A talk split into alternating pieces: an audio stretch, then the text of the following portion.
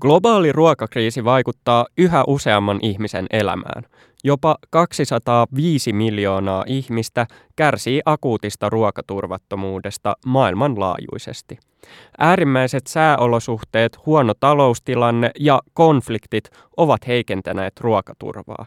Venäjän hyökkäys Ukrainaan on pahentanut tilannetta entisestään – sen seurauksena erityisesti heikoimmassa asemassa olevien maiden ruokaturva on järkkynyt. It is time we sought new answers. It's not about homosexuality, it's about the kids and the parents. That's all.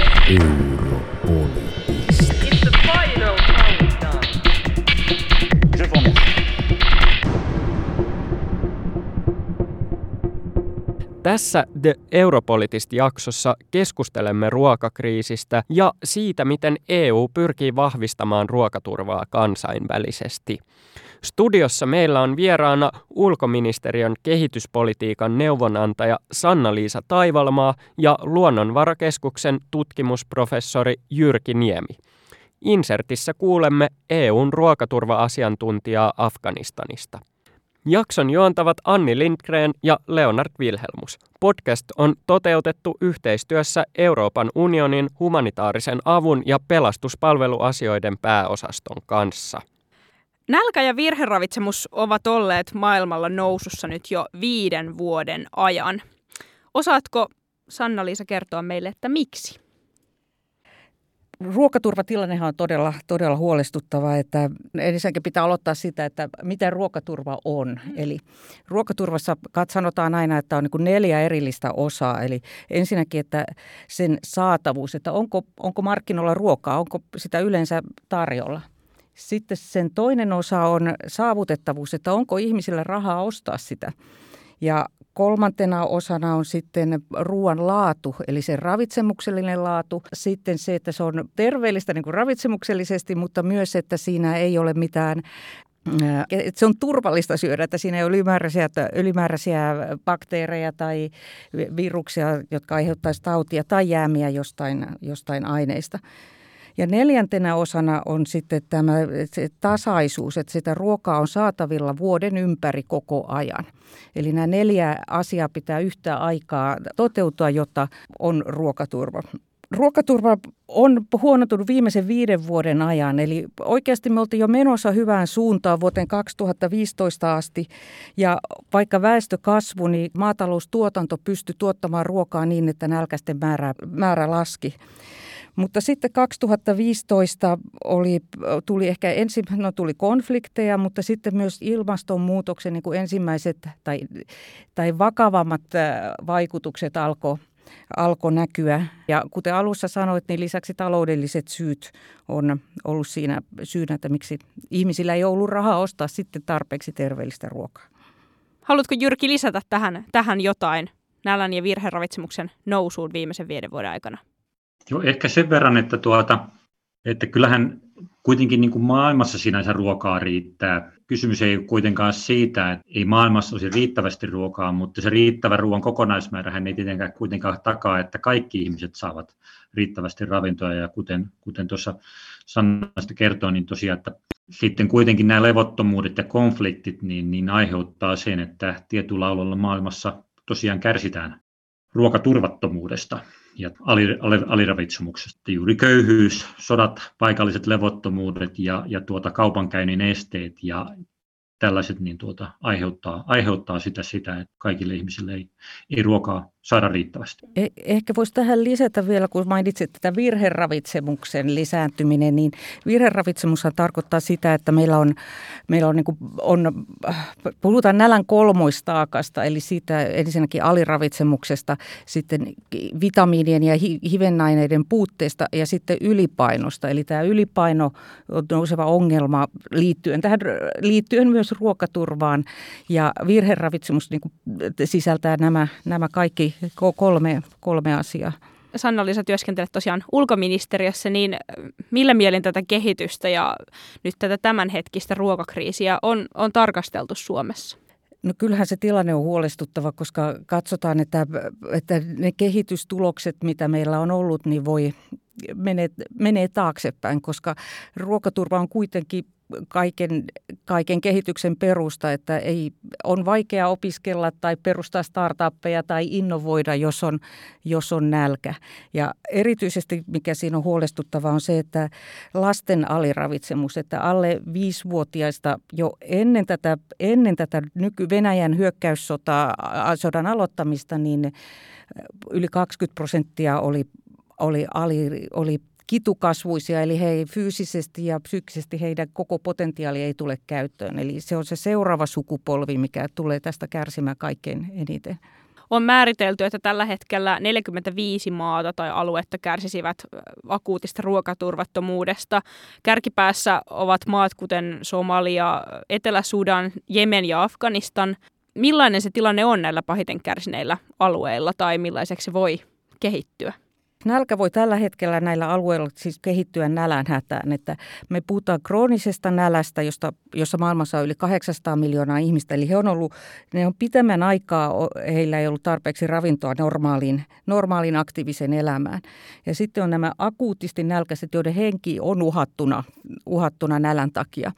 Ja Nälän hätä taas on sitten, että, että YK julistaisi nälänhädän, niin se tarkoittaa, että siellä, niillä on kriteerit, että useita kriteeriä, että montako prosenttia talouksista kärsii nälästä ja erityisesti, että kuinka monta ihmistä kymmenestä tuhannesta kuolee nälkään tai siitä liittyviin tauteihin. Eli tällä hetkellä suurin nälänhädän riski on Somaliassa, jossa on menetetty tällä hetkellä viisi sadekautta ja siellä sen nälänhädän Suuri syy on tietenkin konflikti, mikä siellä on ollut, mennyt, ollut pitkän aikaa, mutta tämä kuivuus on niin kuin tehnyt sen vielä mahdottomammaksi. Ja sitten muistetaan se, että Somalian tuontivehnästä 90 prosenttia tuli Venäjältä tai, tai Ukrainasta.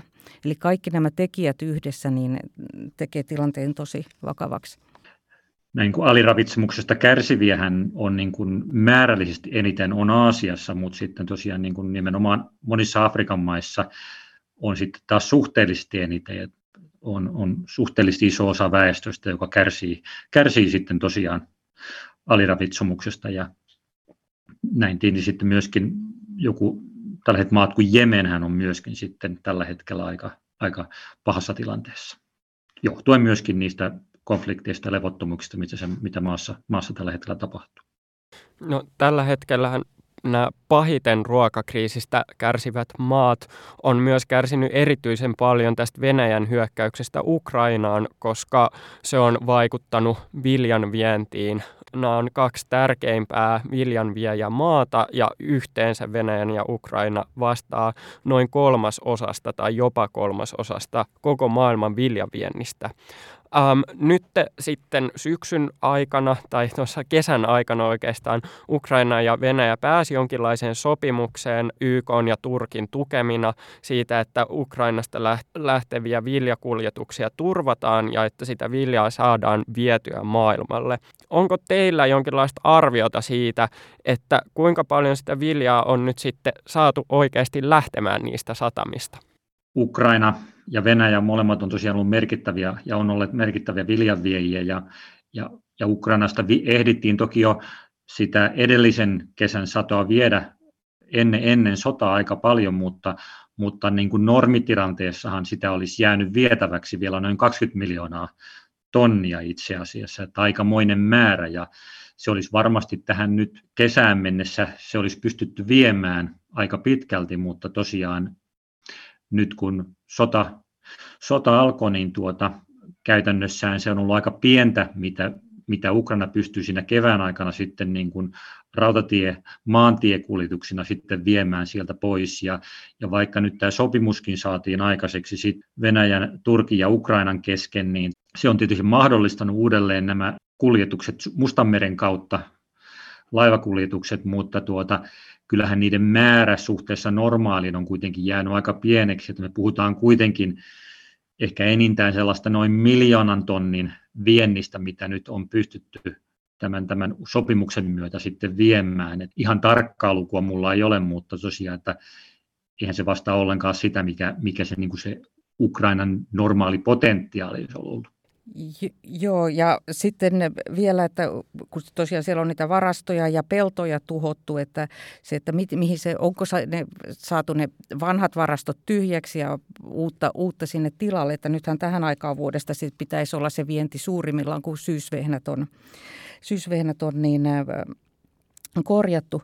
Mutta tässä ehkä kannattaa mainita myös tämä yksi Euroopan unionin, Euroopan unionin aloite, eli nämä e, Euroopan solidaarisuuslinja, jota, jonka kautta jo ennen tätä, näitä Mustanmeren, Mustanmeren laivakuljetuksia niin saatiin vietyä maaliskuusta lähtien rautateitse ja sisävesitse Euroopan kautta Eurooppaan viljaa, mutta myös muita tuotteita. Että tässä on se ero, niin kuin täällä Mustanmerellä, Mustanmeren aloitteen kautta voidaan viedä ainoastaan vilja, voidaan tuoda ainoastaan viljaa, mutta näiden EUn solidaarisuusaloitteen kautta voidaan myös viedä tavaraa Ukrainaan ja tuoda sieltä muutakin kuin elintarvikkeita.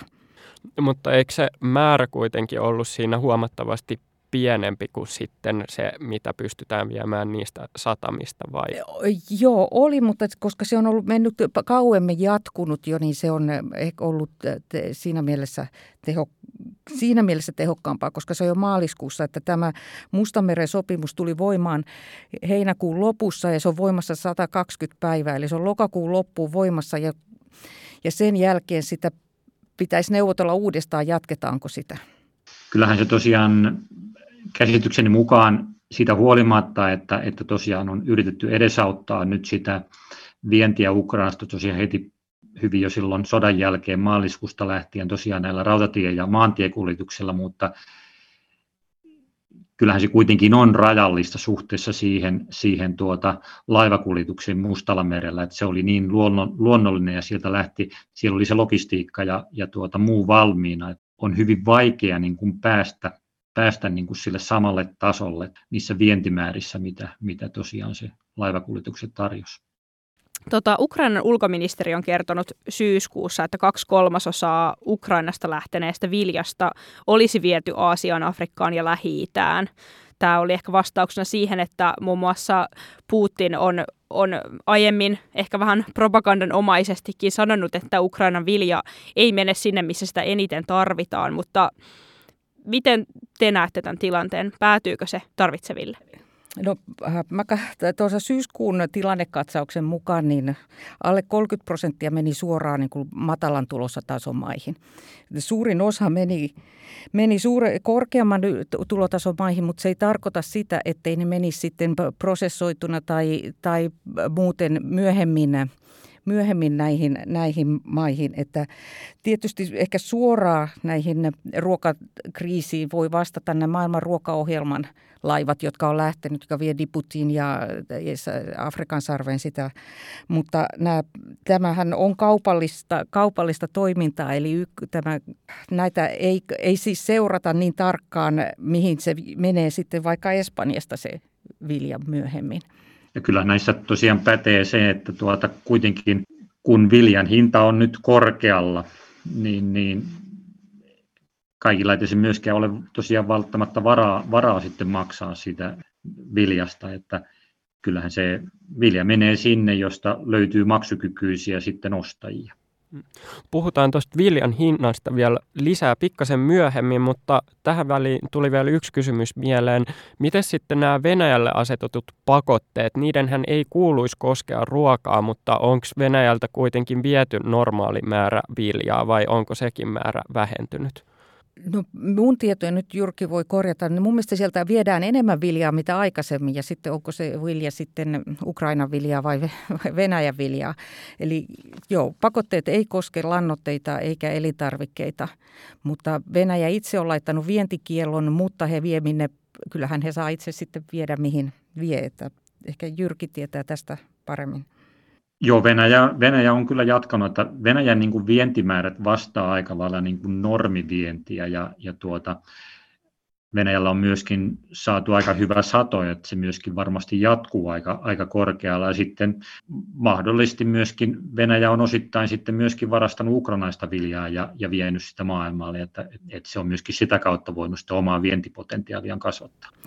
Ja koska hinta on korkealla, niin he myös saa siitä tuloja enemmän, mitä aikaisemmin. Kyllä, ymmärtääkseni nimenomaan Venäjä on myös propagandassa nostanut sitä e-, esiin, että nämä pakotteet oikeasti rajoittaisi tätä ruoan tuontia ja vientiä, vaikka niiden ei kuuluisi, ja sitten sitä on taas kiistetty muualta jos Joo. olen ymmärtänyt oikein. Joo, kyllä se niin kuin politiikkatasolla on tosi iso asia, koska hän menee Afrikassa kertomaan, että, pakotteet, että, että nämä pakotteet aiheuttavat ruokakriisin. Mutta EUlla on tosi paljon poikkeuksia. Esimerkiksi nämä, nämä vaikka Venäjän laivat ei saa tulla Euroopan satamiin, mutta ne saa tulla, jos niillä on ruokaa. Ja sitten myös tämä pankkijärjestelmä, niin niitä pyst, ne pyst, pystytään käyttämään elintarvikkeiden maksuun, jos niiden väli välittäjä ihminen ei ole sitten äh, näiden pakotteiden alla. Että kyllä tätä on vaikea, vaikea torjua sitä informaatiota, mitä he, he kertoo. Kuulemme seuraavaksi insertissä tilannekuvaa paikan päältä Afganistanista, jossa tällä hetkellä jopa yli puolet väestöstä, eli arviolta 22,8 miljoonaa ihmistä, kärsii akuutista ja vakavasta ruokaturvattomuudesta. Afganistanin tilanteeseen on vaikuttanut paitsi Ukrainan sota, myös maan oman tilanteen luisuminen vakavaan umpikujaan niin taloudellisesti, poliittisesti kuin sosiaalisesti. Seuraavaksi tilanteesta meille kertoo Marianna Franco, joka on Euroopan unionin humanitaarisen avun ja pelastuspalveluasioiden pääosaston Afganistanin toimiston päällikkö. Mariana Franco is the head of office in Afghanistan for DG ECHO, also known as Directorate General for European Civil Protection and Humanitarian Aid Operations. Mariana has traveled in the areas most affected by the hunger crisis. Uh, Mariana, thank you so much for taking the time for the interview with us. Thank you for having me. Can you describe the humanitarian situation in Afghanistan right now? Certainly. So let me start by saying that um, the humanitarian needs in Afghanistan, the humanitarian situation in Afghanistan is unprecedented. Um, the country has, is still facing the impact of four decades of conflict, uh, three years of consecutive drought, and on top of that, the economic uh, crisis that came particularly sharp after the uh, the political changes last uh, August, August 2021. Uh, right now, we have more than half of the Afghanistan population, about 59%, that needs humanitarian assistance. And of this, about 24 0.4 million people it's really uh, it's really a big number of people at least uh, 18.9 million of them are facing a very high level of food insecurity and very high level of uh, malnutrition. Just to give you an example uh, it is estimated by un agencies that uh, one uh, in two children under five is facing severe acute malnutrition most recently, uh, unfortunately, uh, Afghanistan has also been struck by uh, natural disasters. Some of you might know that there was a 5.9 magnitude earthquake that struck uh, last June uh, in the southern east region and affected more than 260,000 people. We also have seen an unprecedented season uh, in July and August with, uh, again, unseasonal um, massive rains that has generated flash floods across the country and again added on uh, the already dire situation and increased humanitarian needs. Mm. Yeah, like you mentioned, there's been some uh, political changes that made it uh, made the situation in Afghanistan even more vulnerable. But then there's also the Russian invasion of Ukraine. How has that situation affected Afghanistan? Well, I think the most concrete example uh, it's what we are seeing with regards to um, the assistance that we are providing in food security. Uh, the prices of basic food commodities, of fuel and agricultural inputs have uh, increased quite considerably. Um, most of the income of uh, a normal household, it's now um, almost entirely, I would say, because about 90% of it, it's uh, directed uh, towards uh, food expenditures. And if you think that uh, the, the economic opportunities or the livelihood opportunities that normal people uh, have nowadays in Afghanistan have decreased dramatically due to the economic crisis, the impact of these uh, price changes is really, really uh, having a high toll on um, on most vulnerable households, and as a result, as well, on the humanitarian operations uh, that are trying to uh, provide some um, food assistance to the most affected ones. So the the price um, have increased um, the lead time uh, to get uh, to procure food communities that are not in, available in country has always in, also increased, and um, and this of course is not um, it's not uh, facilitating the the response that we, is actually already requiring additional resources to cope with these uh, recent increases. What does DG ECHO do, and what kind of assistance do you provide in Afghanistan? If you if you think about the concrete measures that you take on everyday work. The, the mandate of DG ECHO is uh, purely the provision of humanitarian assistance. So that's what we are focusing on, uh, trying to um, alleviate uh, human suffering in the most uh, for the most vulnerable population and in the most appropriate way, depending to their needs. Since we have just uh, uh, highlighted the fact that food security, um, food insecurity actually is a massive issue nowadays in Afghanistan, uh, most of our activities, or let's say a good part of our activities, are um, indeed supporting this uh, food assistance, the, the, the, response that the humanitarian community is trying to provide to uh, food insecure population. Uh, we do other things as well. We do provide complementary health and nutrition support. Uh, we also work on uh, demining activities, and uh, we also provide education in emergencies for children um, in primary schools. Um, we provide also water and sanitation, and so on and so forth.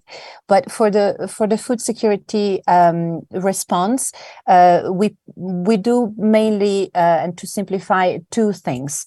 Uh, we support partners in the delivery of direct food assistance, uh, which can be done and is being done both in kind, so the provision of food packages, but also where um, market conditions allow for it. Um, this assistance can be provided in cash. And we also support um, emergency uh, livestock and agricultural support, uh, which basically means um, agricultural inputs for farmers and uh, veterinary support and feeding um, inputs uh, for households that rely primarily on um, on livestock for their livelihoods. We have also supported uh, the um, channeling of uh, nutrition and health items through uh, the humanitarian air bridge. So these are items that are uh, difficult to be uh, difficult or not possible to be procured in Afghanistan, and uh, DG ECHO has been um, uh, channeling these supplies uh, through uh, 23 flights, dedicated flights, since uh, September last year. Like you already told, the hardships of, are kind of multiplying in Afghanistan at the moment. How did this multi-layered hardship af- affect the humanitarian work and and um, and, the, and the possibilities to rebuild the country? Yes, I mean certainly. Uh, as I said before, we are facing unprecedented uh, an unprecedented scale in terms of humanitarian crisis. Uh, at the same time, uh, due to the decreased conflict activities, we have gained more access to uh, remote areas of the country. Uh, but certainly. Um, the I think the most direct impact of what the humanitarian assistance has been able to achieve, it's avoiding a catastrophe. Um, if we if we had not been able, as humanitarian community, uh, to scale up the food security intervention, for instance, uh, starting from uh, November, December last year, and continue continuing even more uh, throughout 2022, we would have now faced uh, many more people in more catastrophic situations. So the, the operational environment remains a complex one uh, in terms of physical access because of the lack of infrastructure. Insecurity, it's still a concern. Uh, but we, uh, our partners, our humanitarian partners, have been able to reach uh, more communities compared to previous years. Now, clearly, the support that uh, humanitarian donors provide to the humanitarian response in Afghanistan needs to continue uh, because we do not necessarily see an improvement of the underlying triggers of this crisis. Uh, the economic uh, situation is still extremely dire, and it's not uh, an issue that can be tackled by uh, the humanitarian response. So, certainly, the humanitarian response is essential, must continue, and must continue to scale up. Uh, but uh, alone it will not be uh, enough to um, rebuild the country, as you as you said. We would need a, a much more integrated, uh, longer term uh, engagement. If you think about the work that uh, the EU and its partners do, is there something that you wish you could do more of in your daily work? Certainly, um, I think uh, as ECHO, we will certainly certainly uh, continue to support partners in reaching out most remote and most underserved areas. As I mentioned before, the the access throughout the throughout the country has improved, but there are communities that are still very hard to reach. So this is something that we are already working with partners to try and uh, and tackle uh, in the weeks and months to come. We will also continue to advocate for um, a principled humanitarian response that is very uh, localized. So the, the most adapted response to the local needs that we see ourselves in the field. And what it's also um, important and something that uh, we would like to uh, to do more is to try to strengthen the link between uh, short-term humanitarian interventions. And I'm saying short-term because typically a humanitarian assistance project would range between uh, I would say 10 and, and 16 months roughly. Uh, but so bridging these uh, short-term humanitarian interventions with longer-term interventions that are addressing basic human needs and livelihood support activities that would try to rebuild the resilience among the Afghan communities and uh, most vulnerable households, because this is really the, the core issue. The extreme cycles of of shocks that the Afghan population uh, has been facing have completely eroded their coping mechanisms. So there is uh, indeed a need to uh, work more uh, collectively on this. Thank you so much for the interview, Mariana Franco. Thank you very much. Kuuntelette Europolitista podcastia, jossa puhumme globaalista ruokakriisistä ulkoministeriön Sanna-Liisa Taivalmaan ja Luonnonvarakeskuksen Jyrki Niemen kanssa. Meillä lisäksi äsken kuultiin Insertissä EUn ruokaturva-asiantuntija Mariana Frankoa, joka kertoi, että Afganistanissa sekä nämä maan sisäpoliittiset ja taloudelliset muutokset sekä tietysti Ukrainan sota on aiheuttanut aivan ennen näkömättömän nälkäkriisin. Marianna ja hänen kollegansa työssään tukevat paitsi sitä ruoan jakelua maassa ja siihen liittyviä toimintaketjuja, myös esimerkiksi maataloustuotteiden tuontia ja veden jakelua ja jopa koulutusta. Joten tässä ehkä nähdään se, että kaikki vaikuttaa kaikkeen myös niin kuin ruokakriisissä ja myös Suomessa puhutaan Ukrainan sodan vaikutuksista energian hintaan, joilla sitten on suora yhteys myöskin ruokaturvallisuuteen. Energian hinta vaikuttaa maatalouteen ja sen kustannuksiin. FAON ruokahintaindeksin mukaan ruoka on nyt kalliimpaa kuin koskaan. Esimerkiksi maaliskuussa ruoan hinta oli noussut 34 prosenttia edellisvuoteen verrattuna, eivätkä hinnat nyt sen jälkeen ole varsinaisesti kääntyneet laskuun. Nyt tällä hetkellä ruoan hinnan nousun keskeinen vaikutin globaalisti on Ukrainan sota, mutta mitä muita hintaan vaikuttavia tekijöitä listaisitte maailmassa tällä hetkellä? Kyllähän tämä ruoan hinnan nousu tosiaan lähti liikkeelle jo ennen, ennen tätä Venäjän hyökkäystä Ukrainaan, että tuota, tässä on kuitenkin maailmalla saatu suhteellisen niukkoja satoja suhteessa niin kuin kulutuksen tasoon, että, että tässä on monet, monet vuodet niin kuin pikkasen syöty varastoja ja varastojen taso on alentunut ja sitten kun koronapandemiasta alettiin selviytyä, selviytyä ja tuli isoja elvytyspakettia, niin se nosti kysyntää. Ja sitä kautta raaka-aineita ja myöskään maatalousraaka-aineita ei tahtonut olla, olla riittävästi. Se niin kuin lähti jo nostamaan hintoja plus sitten energian hintojen rajun nousu ja sitä kautta lannoitteiden hintojen nousu, niin se näkyy sitten kustannustasossa. Joten hinnat oli jo niin kuin poikkeuksellisen korkeat siinä alkuvuodesta ennen Venäjän hyökkäystä Ukraina ja sitten se Venäjän hyökkäys Ukraina tietenkin niin kuin aiheutti lisää epävarmuutta, jopa pientä paniikkia ja, ja tuota, markkinahinnat nousi. Ja olivat korkeimmillaan tosiaan siinä maalis-toukokuussa keväällä, jonka jälkeen kyllä, sen jälkeen niin kuin viljankin hintataso on kyllä tullut jonkin verran alaspäin, että nythän tällä hetkellä viljan ja myöskin muiden maataloustuotteiden maailmanmarkkinahinnat on suurin piirtein niin kuin taas sillä tasolla, missä ne oli ennen, ennen tätä hyökkäyksen alkua. Mutta edelleen niin kuin, näin niin kuin pitkän aikavälin tarkastelussa niin, niin poikkeuksellisen, poikkeuksellisen korkeita. No, pystytkö vielä niin kuin kuvailemaan laajemmin tässä, niin kuin Anni äsken totesi, niin moni asia vaikuttaa ruoan hintaan. Mi- miten se hinta niin kuin määrittyy maailmanmarkkinoilla? No kyllähän nykyään aika pitkälti näiden niin kuin hinnat määräytyy myöskin näiden raaka-ainepörssien kautta, että tuota, on, on tällaisia avoimia läpi, läpinäkyviä pörssejä, joissa käydään sitten kauppaa maataloustuotteilla, niin siellä määräytyy tietyllä tällainen perushinnat monille niin kuin maataloustuotteille. Ja nämä ra- globaalien raaka-ainepörssien niin kuin hinnat vaikuttaa tietysti jossain määrin sitten myöskin paikallisiin hintoihin. Eihän ne tietenkin ole ihan samoja, samoja mutta kuitenkin, että kyllä se hintataso määräytyy niin kuin globaalisti. Ja tuota, se alueellinen tarjonta kysyntätasapaino tietysti jossain määrin sitten vaikuttaa siihen alue, alue, aluekohtaisiin hintoihin. Mutta niin kuin Suomessakin, niin meillä on tietysti pikkasen eri, eri, erilaiset hinnat, mitä on, mitä on Keski-Euroopassa tai Yhdysvalloissa, mutta kyllähän se meidän hintatasoon vaikuttaa, mitkä ne maailmanmarkkinahinnat sitten on, on maailmalla.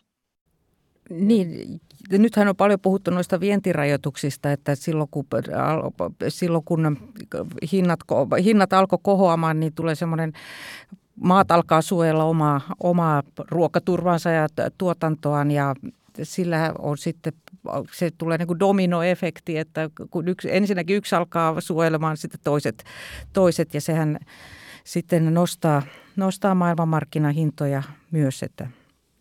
Niin, koska tässä tuli jo ilmi se, että tavallaan köyhät maathan siitä eniten kärsii, kun ruoan hinta nousee ja sitten esimerkiksi tämän Ukrainan viljan suhteen, niin onko kaikilla varaa ostaa sitä?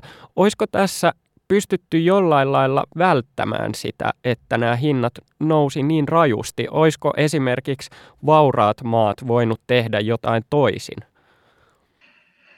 En mä näe, että varsinaisesti näin näin ne, ne markkinat toimii tällä hetkellä, että tuota, kaiken näköisiin asioihin reagoidaan. Sehän on sinänsä niin kuin markkinoiden toimin kannalta hyväkin asia, että jos tuota tiedetään, että viljasato on esimerkiksi jäämässä niin kuin heikoksi tai tuota, niin, niin ei tavaraa ole tarpeeksi markkinoilla, niin hinnat nousee, että se nostaa sit, se sitten myöskin vaikuttaa siihen kulutukseen, että kun hintojen, hintojen noustessa siis kulutus alkaa sopeutua siihen, sitten se tavara, tavara riittääkin paremmin, mutta mutta perusongelmahan tosiaan sitten niin kuin tämän jakautumisen ja köyhien, köyhien maiden ja köyhien kotitalouksien kannalta on se, että tuota, se jakautuu maailmalla sen mukaan, kella on varaa ostaa. Eli, eli kyllähän pitkälti tulotaso määrää sitten, että minkä verran, minkä verran sitä osto, ostokykyä on. Ja, ja tuota, kun hinnat nousee, niin sitten niillä heikommin toimentivilla ei enää välttämättä ole mahdollisuutta sitten ostaa. Joo, silloin oli keskustelua tällä politiikkatasolla, että miten kun hinnat alkoi nousemaan, että mitä, voidaan, mitä, voitais, mitä voisi kansainvälinen yhteisö tehdä. Ja ensimmäisenä vahvasti tuli tämä vientirajoitusten välttäminen, mutta sitten, että jos lisätään tämän tuotantoa tai avattaisiin näitä strategisia ruokaa, viljavarastoja, että saataisiin markkinoille lisää lisää ruokaa, että hinta laskisi, mutta kyllähän ne on niin kuin aika isoja asioita, asioita tehdä, että se, että miten sitten tuetaan näitä, näitä maita, joilla, jossa hinta, ruoan hinta on noussut, niin kyllä ensimmäisenä tuo suosituksena on, että on kohdennettuja tulonsiirtoja kaikista köyhimmille. Eli ne, että ei, ei niinkään laiteta noit tuke, ruokatukea, vaan se, että annetaan, annetaan sosiaaliturvaa niille, jotka sitä eniten tarvitsee. Eli jos toisaalta, että jos niin ruoalle, ruokaa hintaa alennetaan niin keinotekoisesti, niin sehän tulee siitä hyötyy sekä köyhät että rikkaat, mutta jos nämä tulonsiirrot niin kaikista haavoittuvaisimmille, niin nämä oli näitä suosituksia, mitä silloin anne, annettiin tai ja annetaan vieläkin. Ja sitten kaupan helpottaminen, tuotanton lisääminen ja sitten investointia kestävään maatalouteen on toivottu lisää, jolloin sitten voitaisiin sekä ympäristöasioita että ruokaturvaa parantaa. Joo, että, että juuri jo näin lyhyellä, lyhyellä aikavälillä eipä siihen juuri keinoja muita ole sitten muuta kuin tosiaan niin kuin suora tulotuki tosiaan niille maille ja niille köyhille kotitalouksille, niin kuin, jotka sitä tarvitsee. Ja sitten pitkällä aikavälillä tietenkin sitten näiden, näiden maiden niin kuin sen oman, oman ruoantuotannon niin kuin nostaminen investointien kautta, mutta se ei tietenkään tapahdu sitten kovin nopeasti. Sitten on vielä tullut esille nuo velkajärjestelyt ja velkahelpotukset, koska monet maat on pitänyt yhteiskuntarauhan takia ruoan hintaa alhaalla ja nyt kun ruoan hinta kasvaa ja, tai no, no, on noussut ja heillä menee enemmän ja enemmän valtion budjetista siihen, että pidetään kansa tyytyväisenä ja ruoan hinta alhaalla, niin sitten heidän valtion velkansa kasvaa, jolloin jolloin nämä velkajärjestelyt ja velkahelpotukset on, velkahelpotuksia on ehdotettu niin näiden, näiden maiden helpo, tilanteen helpottamiseksi. Ja kyllähän niin kuin EU-sakin tähän sillä tavalla reagoitiin, että, että EU myöskin löysensi omia sääntöjään siinä, että kun, kun tuota, on tietty ala pitänyt jättää niin kuin viljelemättä ympäristötavoitteiden ja, tuota, ja biodiversiteetin vuoksi, niin nythän sitten annettiin niin kuin tänä vuonna mahdollisuus viljellä myöskin näillä niin, niin sanotuilla ekologisilla aloilla sitten, jotta, jotta myöskin niin kuin EUn tuotanto olisi, olisi sitten korkeampi ja, ja sitä kautta se tietysti myöskin sitten palvelee tota, sitten maailmanmarkkinoita, että, että tuota tarjontaa olisi riittävästi. Mutta sen merkitys on tietenkin loppuviimeksi kuitenkin suhteellisen pieni. Jyrki jo johdattelikin meidät EUn pariin ja puhutaan tässä loppupuoliskolla vielä nyt siitä, että millainen se EUn ja Suomen rooli voisi tai on ruokaturvan edistämisessä globaalisti. Tuossa tota, insertissä kuulimme jo, että EUn päässä humanitaarisen avun ja pelastuspalveluasioiden pääosasto auttaa ruokaturvattomuudesta kärsiviä maita tarjoamalla hätäapua erilaisten humanitaaristen järjestöjen ja EUn siviilisuojelun mekanismin kautta ja yhteistyössä tosiaan erilaisten toimijoiden kanssa. Millainen teidän näkökulmasta on EUn rooli tässä globaalin ruokaturvan ratkomisessa? Näin ke- kehityspuolelta niin EUllahan on, on valtava rooli. Se on maailman suurin, suurin kehitysyhteistyön äh, yhteistyön rahoittaja. Eli kyllähän EU oli hyvin aktiivinen heti alun, kun ruokakriisi alkoi. Alko, eli ne perusti semmoisen EU Global Food Security Response äh, niin aloitteen, jossa oli mukana nimenomaan tämä hätäapu, nämä solidaarisuus, äh, solidaarisuuslinjat ja sitten kaupan, elintarvikekaupan helpottaminen, mutta sitten myös tämä EUn ulkosuhderahoituksen ohjaaminen, ohjaaminen enemmän ruoka, ruokaturvaan. Ja nimenomaan Team Team Europe-asenteella, että ei pelkkä komission, komission, joka tietenkin on myös osaltaan meidän, meidän veromaksajien rahaa, mutta myös, että laskettaisiin, näytettäisiin yhdessä, että Euroopan jäsenmaiden ja komission rahoitus tai koordinoitaisiin niin, että tiedettäisiin, mihin se menee ja voitaisiin näyttää, EU, voitaisiin näyttää muille, miten paljon EU tekee. Eli tämä on myös sitä vastaa argumenttia näille Venäjän, Venäjän äh, informaatiolle, että EU on, EUn sanktiot on aiheuttanut nämä ruokakriisin. Eli tällä hetkellä EU suunnittelee yhteensä 7,7 miljardin niin rahoitusta vuoteen 2024 mennessä ruokaturvan ja ruokajärjestelmien parantamiseen – ja nämä, tämä rahoitus menee maatalous, ravitsemus, vesi, sanitaatio ja sosiaaliturvaohjelmiin. Eli EU on kyllä iso, iso tekijä tässä. EU ja jäsenmaat yhdessä. Mm. Mites Jyrki näet, onko lisättävää? Tuossa tuli oikeastaan tärkeimmät, että tuota, mutta luonnollisesti EUhan on, on maailmanlaajuisesti iso ruoan tuottaja, iso ruoan viejä ja se on myöskin iso, iso ruoan tuoja maailmalta, että, että siinä mielessä siellä on niin kuin iso rooli jo siinä mielessä ja sitten vielä, vielä tosiaan niin kuin myöskin näin niin kuin hätäavunantajana ja, ja myöskin niin kuin rauhan ja konfliktien välittäjänä, joka tietenkin olisi sitten niin kuin pitkällä aikavälillä se tie parempaan ruokaturvaan maailmassa, niin, niin siinä mielessä tosiaan todellakin, todellakin niin kuin iso, iso rooli on kyllä. Toisaalta samaan aikaan EUn maatalouspolitiikkaa on myös syytetty kilpailun vääristämisestä, mikä hankaloittaa osaltaan sitä köyhempien maiden pärjäämistä ruokamarkkinoilla, niin koetteeko, että EUlla on myös peiliin katsomisen paikka tässä ruokaturvattomuuden ajassa? Tämä on, vähän, tämä on vähän sellainen kysymys, että mä en tiedä, onko tässä kuitenkin enemmän kaikuja sieltä 90-luvulla, jolloin EU käytti esimerkiksi vientitukia oman, oman, oman vientinsä, vientinsä aikaansaamisen, kun tuli, tuli aika paljon ylituotantoa ja, ja sitä vietiin tosiaan sitten niin kuin yhteiskunnan varoilla ja dumpattiin vähän tuonne maailmalle ja, ja silloinhan EUta syytettiin erityisesti näistä, näistä että, tuota, niin, niin, että se vääristää paikallisia markkinoita ja, ja menee paikallisten tuottajien varpaille. Mutta EUhan on, on tässä aikojen saatossa että voi luopunut, luopunut kokonaan kuin vientitukien käytöstä. Et siinä mielessä sillä tavalla EU-maatalouspolitiikka ei enää vääristä maailmanmarkkinoita. Ja EU-vientihän on pääosin kuitenkin tällaisia lisäarvotuotteiden vientiä, vähän niin kuin kalliimpien tuotteiden vientiä, että tuota, se ei siinäkään mielessä enää kilpaile. Että toki EU edelleen tukee vahvasti omaa maatalouttaan, mutta se on, se on kuitenkin vähemmän niin kuin tällaista kauppavirtoja vääristävää tukea, mitä se on ollut aikaisemmin. Että itse asiassa enää näe, että samalla tavalla, samalla tavalla EU, EU tosiaan niin kuin vääristäisi kauppaa ja aiheuttaisi ongelmia dumppaamalla tuotteita tuonne muualle maailmalle.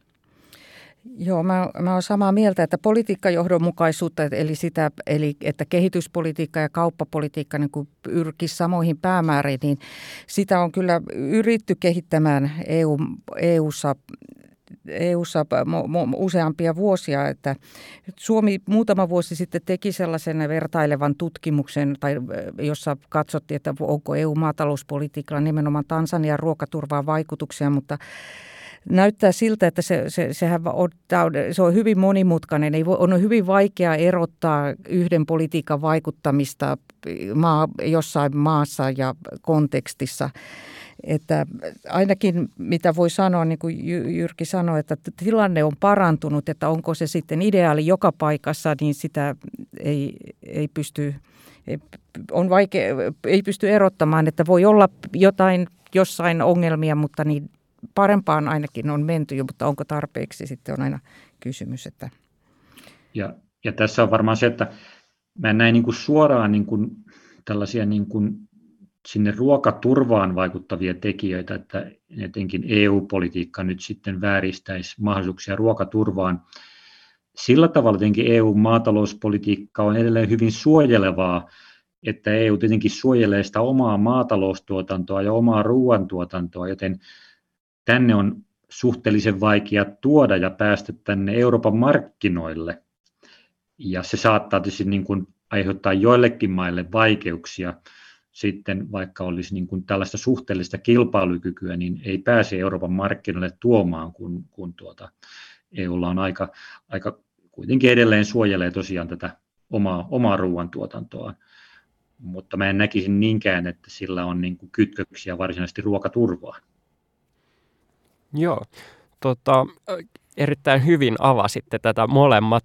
Mä jäin vielä miettimään tälleen nyt tällaisena pikku lisänostona vielä sitä, että kun tuossa jakson alussa hyvin sanoit Jyrki siitä, että, että tavallaan ongelma ei ole se, että ruokaa ei olisi tarpeeksi, vaan ehkä enemmän miten se jakautuu. Niin entä sitten tästä näkökulmasta, onko myös tiettyjä asioita, mitä ehkä EU tuo, mitä sen ei välttämättä tarvitsisi tuoda, mikä niin kuin hankaloittaa sitten ruoansaantia jossain muualla? No tuo on tietenkin totta kai hyvä kysymys, koska näinhän tietenkin on, että, että kyllähän, kyllähän me niin kuin rikkaina, vauraina maina koko, koko EU, niin tuota, me tuodaan myöskin hyvin paljon tuotteita maailmalta, ja, ja sen seurauksena sitten tietyt maat on, on, on sitten kuitenkin niin kuin keskittynyt enemmän juuri näiden tuotteiden tuottamiseen ja vientiin, koska ne tuo hyvät vientitulot. Ja sillä tavalla tietenkin se voi niin kuin epäsuorasti vaikuttaa toki sitten niin kuin näiden maiden ruokaturvaan, koska, koska jos maa-alueesta iso osa on sitten kuitenkin näillä tällaisilla niin sanotulla cash cropeilla, joilla, jotka, niin kuin, jotka toimii niin kuin viennin varassa vauraisiin maihin. globaalisti ruokaturvallisuuden heikken, heikkeneminen tietenkin vaikeuttaa myös monia tällaisia keskeisiä kehitystavoitteita. Ehkä se kaikkein tärkein YK on kestävän kehityksen tavoite vuodelle 2030 on, että ei nälkää. Millä keinoihin näihin tavoitteisiin voisi vielä päästä tällä hetkellä, tai onko meillä vielä mahdollisuus päästä siihen? tiukkaa tekee, sanotaan nyt näin. Että niin, ensinnäkin me, meillä on niin kuin kaksi, me, niin kuin oli, on puhetta, meillä on nämä kaksi ongelmaa. Meillä on akuutti humanitaarinen kriisi ja sitten meillä on tämä pitkäaikainen, pitkäaikainen niin, äh, kehitys, mitä tarvitaan. Eli koska viime vuonna oli semmoinen YK ruokajärjestelmäkokous, jossa, oli juuri, jossa juuri katsot, että maailman ruokajärjestelmät ei tarkoita pelkästään globaalia, myös paikalliset alueelliset ruokajärjestelmät, niin ei, ei toimi. Eli ne ei pysty tuottamaan tarpeeksi hyvää ja ravitsevaa ruokaa kaikille. Ne ei, ne, ilman ympäristövaikutuksia ilman ympäristövaikutuksia eikä niistä tuota, työtä ja toimeentuloa tarpeeksi niissä toimijoille. Eli, eli meidän pitää niin kuin, tietysti humanitaarisella avulla ratkaista tämä akuutti kriisi, mutta samalla samaan aikaan jo katsoa eteenpäin ja pyrkiä tähän ruokajärjestelmien vahvistamiseen ja pidemmällä, pidemmällä aikavälillä. Näin se, näin se on, että tuota, kun, kun tuota, tähän tilanteeseen ei kuitenkaan ole syynä se globaalisti liian pieni kokonaismäärä ruuassa, vaan tosiaan sitten nämä sodat ja paikalliset levottomuudet. Niin siis kysymys on, että miten kansainvälinen yhteisö pystyy sitten niin kuin lopettamaan sotia ja konflikteja. Ja tuota, se on varmasti se yksi niin kuin sitten varmin tie siihen, että se myöskin parantaa sitten helposti ruokaturvaa ja sitten on tietysti tämä, kaiken kaikkiaan tämä sosiaalinen eriarvoisuus ja, ja tuota, niin, niin köyhyys ja sen poistaminen, että kyllä siinä mielessä tosiaan vuosi 2030 tulee kyllä todella, todella nopeasti ja tuota, on, on niin kuin vaikea nähdä, että siihen mennessä niin kuin saataisiin aliravittujen ihmisten määrää kovin, kovin radikaalisti kuitenkaan leikattua maailmassa, että tuota, valitettavasti tämä tilanne kyllä näyttää, näyttää jatkuvan. Tähän ihan lyhyesti lisäkysymyksenä, että miten sitten näette niin kuin vielä pidemmällä tähtäimellä, koska sitten samaan aikaan meillä on ilmastonmuutos, niin onko, onko sellaista niin kuin positiivista ajatusta sen suhteen, että voitaisiin sitten 2040 tai 2050 olla ilman nälkää? No se liittyy juuri niin kuin Jyrki sanoi, että, että, että köyhy, köyhyys, rauha ja hyvä hallinto, että jos näistä saadaan semmoinen hyvä, hyvä niin hyvä, hyvät ratkaisut. E, eli niin on, on mahdollista. Samalla tarvitaan myös niin kuin väestön kasvun hillitsemistä, terveyden, terveydenhoitoa, koulutusta. Eli tarvitaan koko tämä kehitys, kehityspaletti, että siihen voidaan päästä 2040, ei kyllä vielä, mutta ehkä 2050 miten Jyrki, löytyykö sinusta vielä optimismia tämän suhteen? Joo, Pitkällä aikavälillä se on, on mun mielestä mahdollista, että, että ei varmaan voida olettaa tosiaan tässä vielä 10-20 vuoden aikana, että nyt saataisiin tämä ongelman ratkaisu, että kyllä tämä on, tämä on sen verran iso, että, ja tosiaan kun ottaa huomioon vielä niin kuin ilmastonmuutoksen tuomat niin kuin ääri, ääri tuota, niin, niin sääilmiöt ja, ja sitä kautta mahdolliset sadonmenetykset, niin kyllähän tämä niin kuin haaste vain tässä kasvaa itse asiassa kansainväliselle yhteisölle, jos se haluaa tosiaan turvata ruoka, ruoan niin kuin kaikille ihmisille maailmassa. Mm. Tämä on tosiaan suuri haaste kansainväliselle yhteisölle, joka tietysti koostuu meistä pienemmistä osasista, kuten esimerkiksi Suomesta. Niin millaisia askeleita Suomi ottaa ruokaturvallisuuden parantamiseksi globaalisti, jos tähän loppuun vielä kiteytätte sen?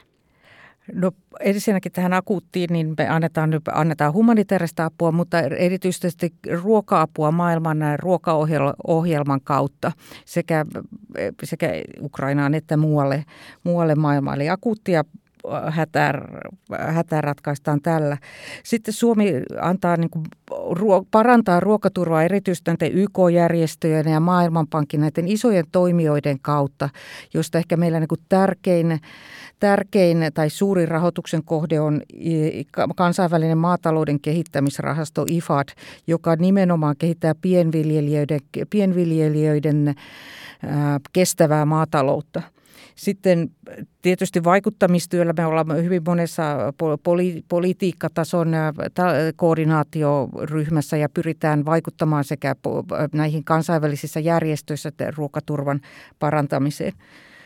Sitten tärkeässä osassa on tietenkin kansalaisjärjestöt, jotka tekee, tekee osana, osana niin kuin yhteisöjen kehittämistä työtä ja sitten Suomella on kahdenvälinen projekti, siis ihan Suomen toteuttama hanke Etiopiassa, jossa parannetaan maatalouden arvoketjuja ja, ja maan omistus, omistusoloja.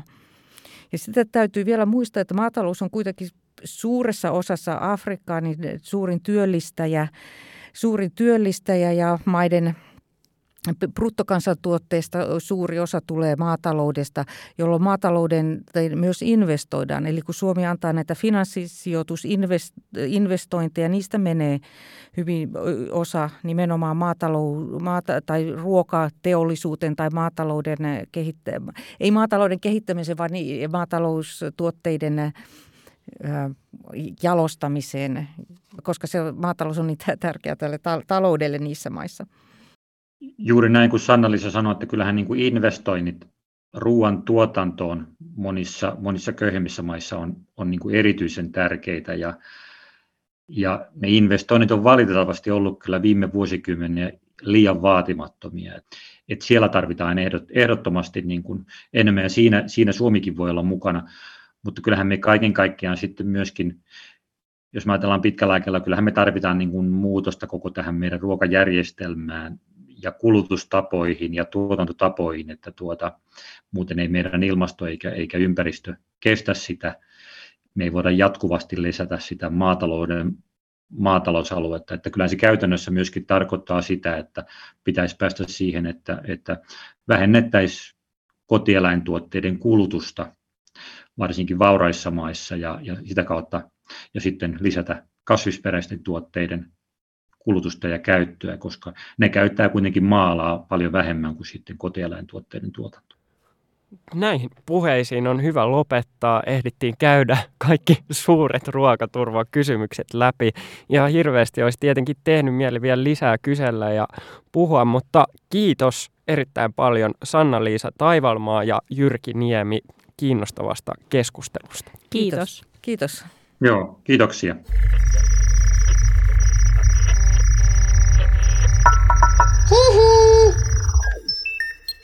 Jakso.fi